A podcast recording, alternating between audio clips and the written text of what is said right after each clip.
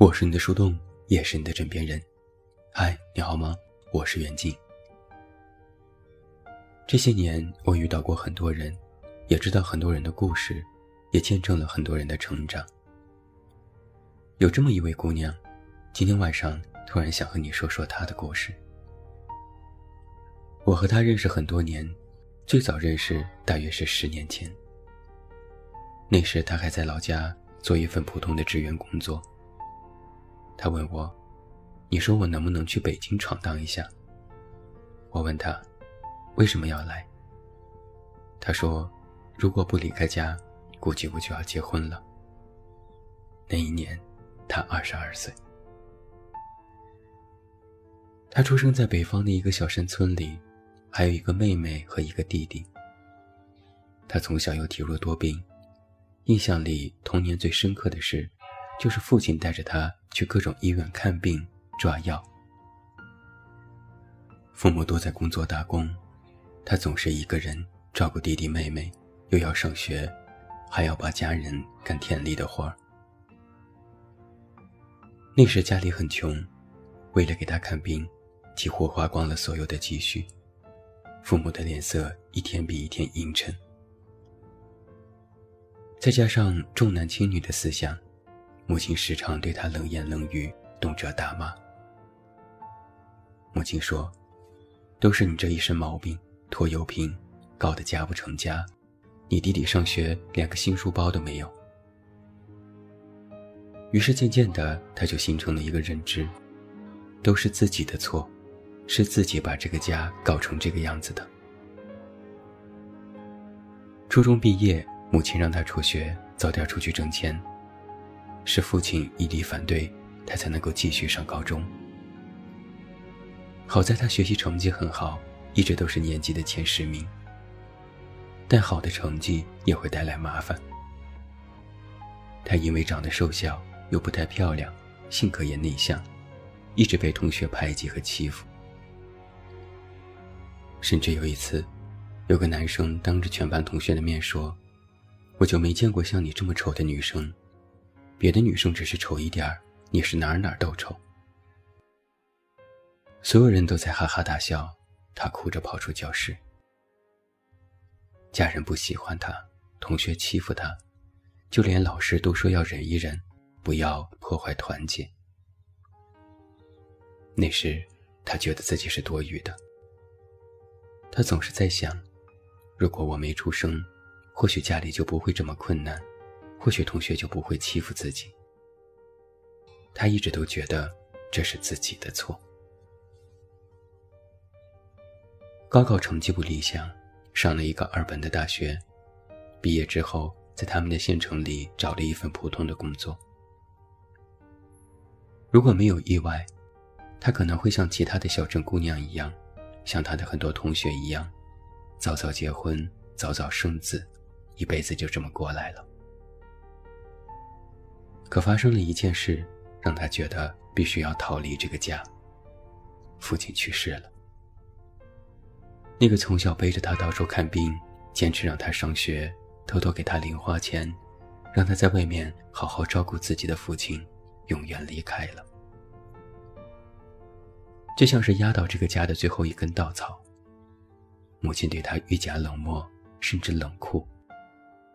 母亲说：“这下你满意了。”你爸也死了，都是你克死的。他自己也无比自责。是的，如果我自己再优秀一点，再好一点，父亲就不会这么早过世了。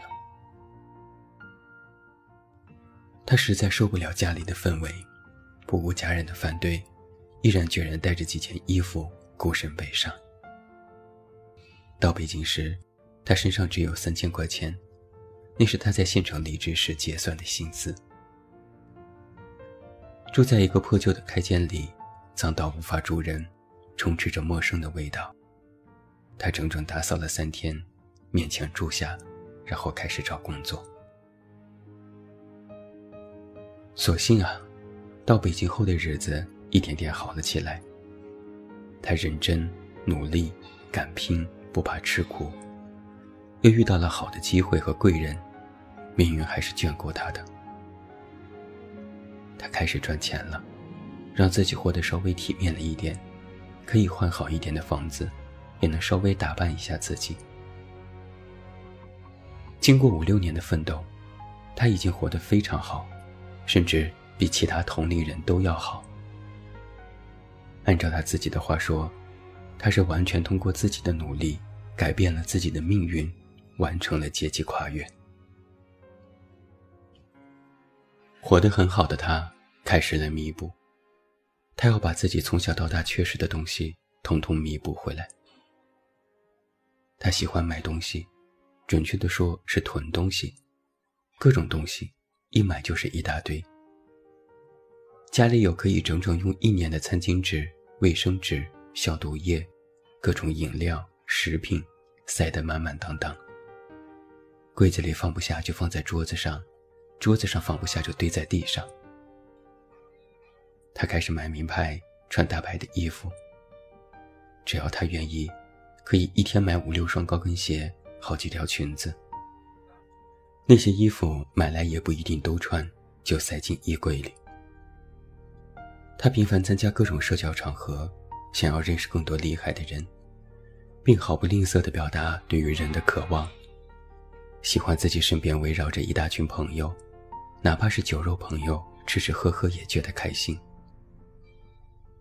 他开始做医美和整容，让自己变得更漂亮。他养猫，家里有两只猫。他用了五年时间奋斗，又用了三年时间弥补。小的时候，他很穷，又不漂亮，没见过世面。现在他有了条件，想要改变，让自己活得更好。她也看起来变得越来越有底气，越来越自信，再也不是从前那个唯唯诺诺、自卑敏感的小镇姑娘了。只是，现在这样优秀的她，真的开心和满意了吗？好像不是。母亲知道他在外面活得很好，开始伸手要钱。家里要盖房子，弟弟要娶媳妇儿，还要帮家里还债。母亲只要开口都是要钱。他给过一次两次 n 次，后来实在不忍重负，不给，母亲就骂说他白眼狼。家里的其他亲戚也来指责他，说他没了良心。后来，他把家人统统拉黑，戏称自己是北京的樊胜美。他也谈恋爱，但都无疾而终，有些结束的还十分惨烈。那些男朋友们实在忍受不了他的激烈和情绪化，选择了分手。他渴望陪伴，渴望爱，渴望得到许多关心，但他不会表达这种索取。也不会对别人表达爱意。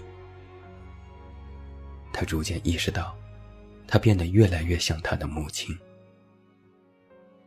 他通过自己的努力，有了钱，有了地位，有了他曾经渴望得到的一切。他想尽办法去弥补自己曾经缺失的一切。不过，他所做的，并没有给他带来实际上的改变。以前他敏感、自卑。胆小谨慎，他把这些都收着，不敢展露给别人。现在他有了底气和能力，按照他的想象，应该要变得更加自信和豁达。但事实却是，他只是把自己的敏感、自卑放大了一万倍，展示给了别人。他得到的这些金钱、物质、外貌上的改变，不是真的为自己让变得更好。而是想要抓住身边的每一个人，也在心里一遍遍地问自己的母亲：“我现在这么好，我能得到你的爱了吗？我可以被爱了吗？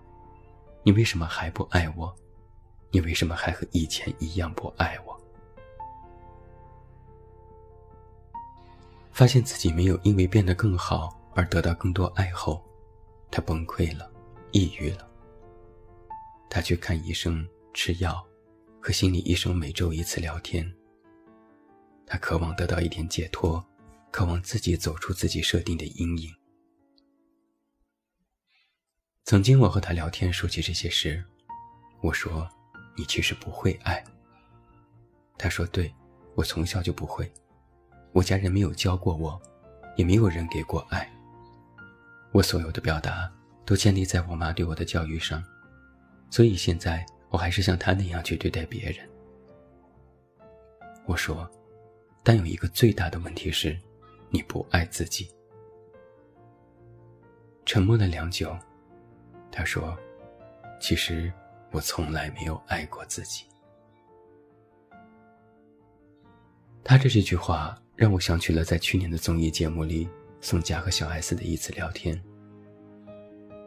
小 S 是综艺女王，在《康熙来了》里，她自信、美丽、高傲，吃男生豆腐。她一直都说自己是华人圈里最红的女明星。但在节目之外，他其实一直都是一个非常没有自信的人。在那期节目里，小 S 和宋佳聊天，说起了自己内心的敏感脆弱，觉得自己没有很擅长主持，不知道自己会什么。宋佳说：“你其实一点都不爱自己。”这句话惹得小 S 红了眼眶。周国平曾说。一个不爱自己的人，既不会是一个可爱的人，也不可能真正爱别人。其实，一个内心有缺失的人很难爱，因为从他们内心深处，根本不相信这世界上有非目的性的爱。他们做事所有的动机都是朝外的，都是索取。一些内心缺失的人。大部分受原生家庭环境影响。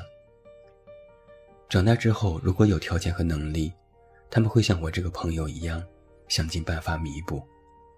最常见的就是努力赚钱或者养宠物。只是，能够真正有效弥补的，只有爱。他人的爱，大量大量的爱，不计回报的爱，绝不背叛的爱。并且给予爱的那个人，自己还得喜欢和接纳。只有源源不断的注入爱，感觉随时被爱，才有可能真正弥补曾经的缺失。